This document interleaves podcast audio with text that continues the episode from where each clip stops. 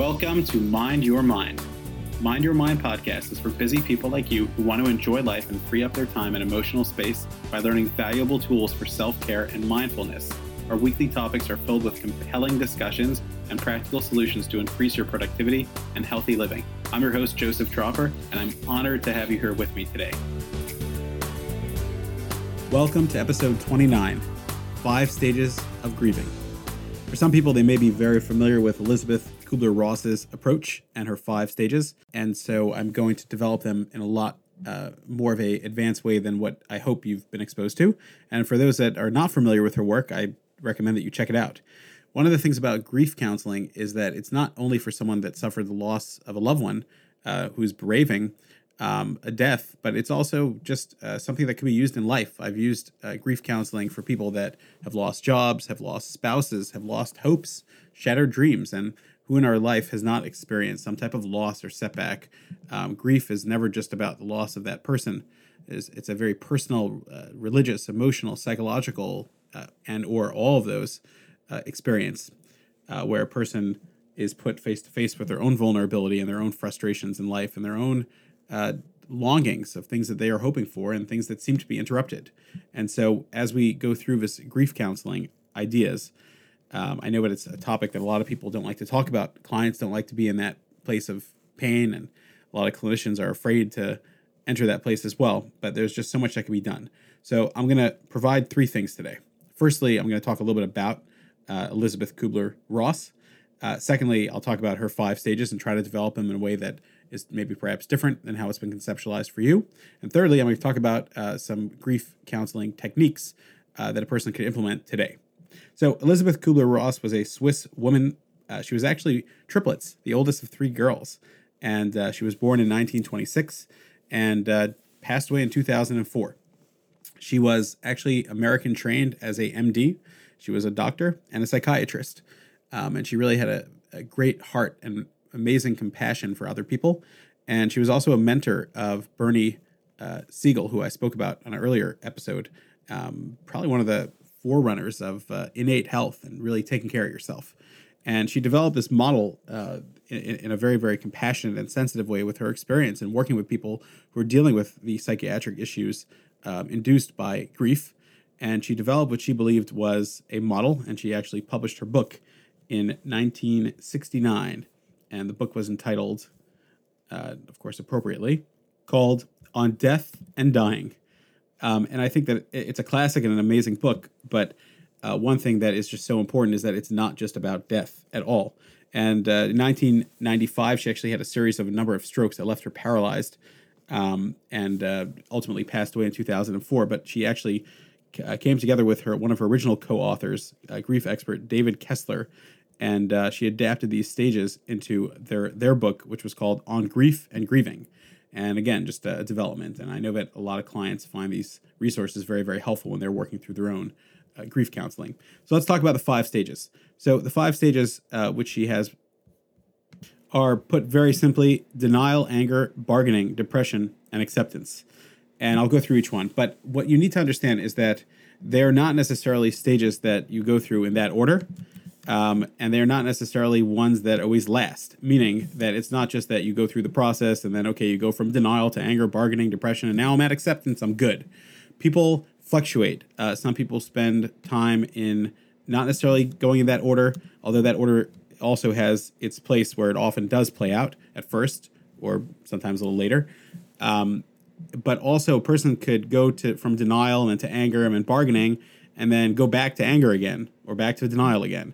And so they're really just stages that a person needs to be sensitive to. So let's talk about kind of the gradual process of the grief, and then you'll start to understand how, on the one hand, there's a logical construct here, and an emotional construct, but the other hand, you'll see how people could fluctuate and end up back in other places um, as they work through it. And sometimes a person can even reach acceptance, but then go back and still have a little denial or a little anger, and, and you'll start seeing how that works. So denial is the first normal stage.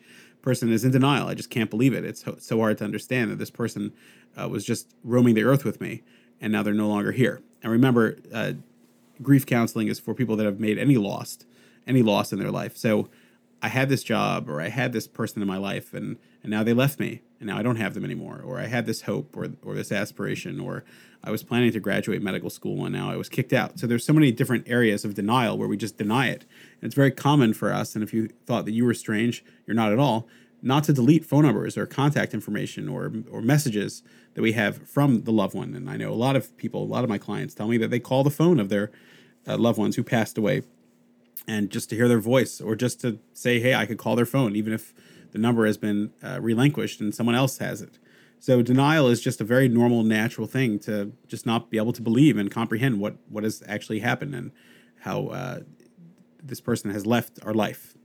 The next stage is anger. Well, as we start to recognize uh, that this person is gone, we're filled with a tremendous amount of anger. Anger about regret uh, of not spending time with this person. Anger at the doctors who didn't help as much as they what we think they could have. Anger at the person themselves who didn't listen to the doctors and didn't or did something foolish that caused them to die or uh, didn't try a different intervention that maybe could have helped them. So just all out anger at all different things or anger at someone for abandoning you. Totally normal and natural. And that is why it is so important to join uh, grieving groups and speak to other people and realize how normal we are. The next stage is bargaining. So bargaining is kind of thinking to yourself, if only you know, if we would have, if I would have stayed with that person longer, it would have been better. If I wouldn't have gone home to take care of my own needs for that day, maybe I would have been there when they passed away. If I would have tried a different doctor, if I would have demanded that they do this procedure or not do this procedure. So we have this normal, natural tendency to bargain and think, well, maybe, maybe it would have been different had it, had I done something else. And the truth is that nothing could change the past and nothing could bring back this person. But it's totally normal and human to start bargaining and blaming yourself and thinking that maybe things could have been different in a different way, or maybe if that person would have died, then this person would still be alive. And we have all different types of thoughts that are totally normal and human.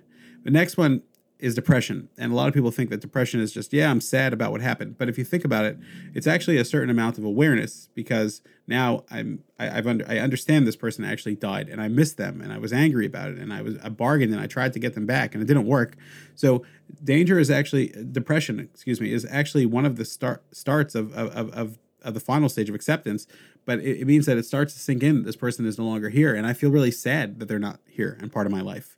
And so that's a very, very normal fourth stage. And and uh, psychiatrists and doctors are always encouraged to be careful not to necessarily prescribe anything for grief um, if if things are the normal range of grief. And and everyone has different ways of grieving and different customs and different cultural backgrounds. But but we understand that usually the first few days are the most painful, especially the first seven, first three, first seven are very, very painful. The first month is extremely painful. The first year is extremely painful.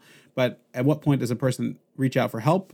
Help is always available at any time. But if a person feels that they're not managing or they need more support, then they're encouraged to, to reach out.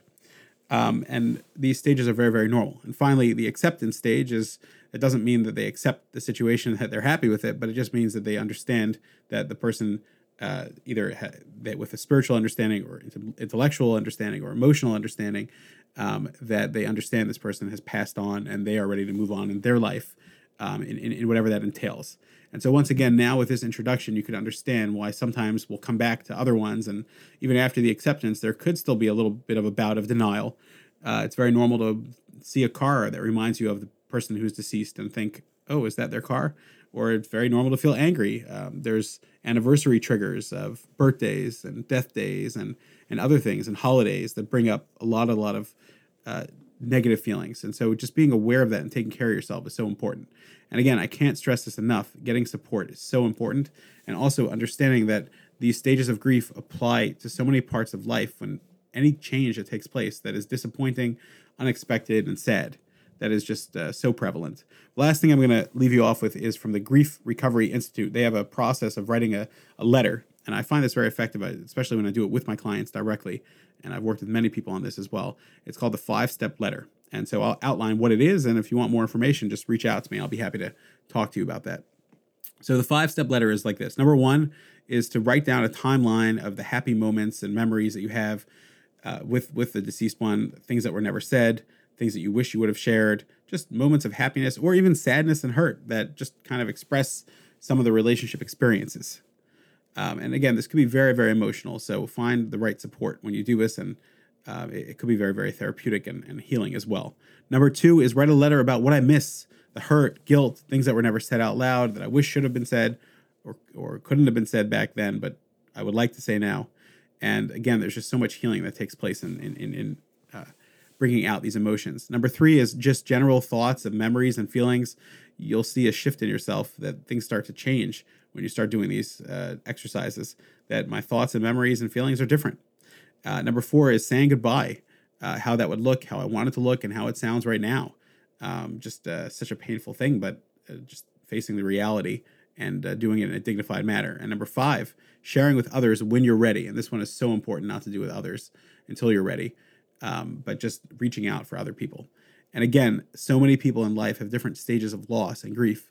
One of the most profound things that I've learned about grief counseling is that very often we remember uh, first of all, we remember the, the, the deceased person in the, their last moments of life, in their last hours, minutes, or days, or sometimes months and years, and we have only negative or, or sad feelings of how incapacitated and sickly this person was, uh, and how scared we were that they were dying. But we forget that they lived a beautiful life and an amazing life and, and a powerful life that impacted us um, in some way. And if we could focus on uh, that grief grief does not mean that hey if as long as i'm still sad that means that i'm keeping you in my heart and it means you're still there on the contrary uh, grief means a process of learning how to integrate the love and all the memories in a spiritual emotional intellectual way um, and i encourage you to if you do have a spiritual background to look into your spiritual beliefs about what death represents and what it is and um, to one of my clients i, I, I asked her um, so you know you're describing uh, this very important person in your life, and um, you know how she was filled with love and loved you unconditionally. But has does that stop at death? And once once she started thinking about the power of that statement, she said, "No, she still loves me, and I still love her." And she uh, she later reported to me that was one of the most powerful moments of our entire uh, grief counseling sessions. So just that recognition from a spiritual, intellectual, emotional, psychological uh, realm, there, there's so much that can be said. But celebrate the person's life and celebrating doesn't mean feeling guilty about moving on in life. Or celebrate the good times at the job that you had, or the good times with the person that you were with, or or any type of loss that you're mourning, and understand that that is part of uh, moving forward, being healthy, being able to look at the good and saying, better to have loved than to lost than to have not never loved at all, and perhaps even understanding that some of that love can endure as well, the the test of time, because we hold that love in our hearts forever.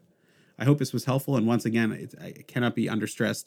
If you need help, reach out because there are so many people.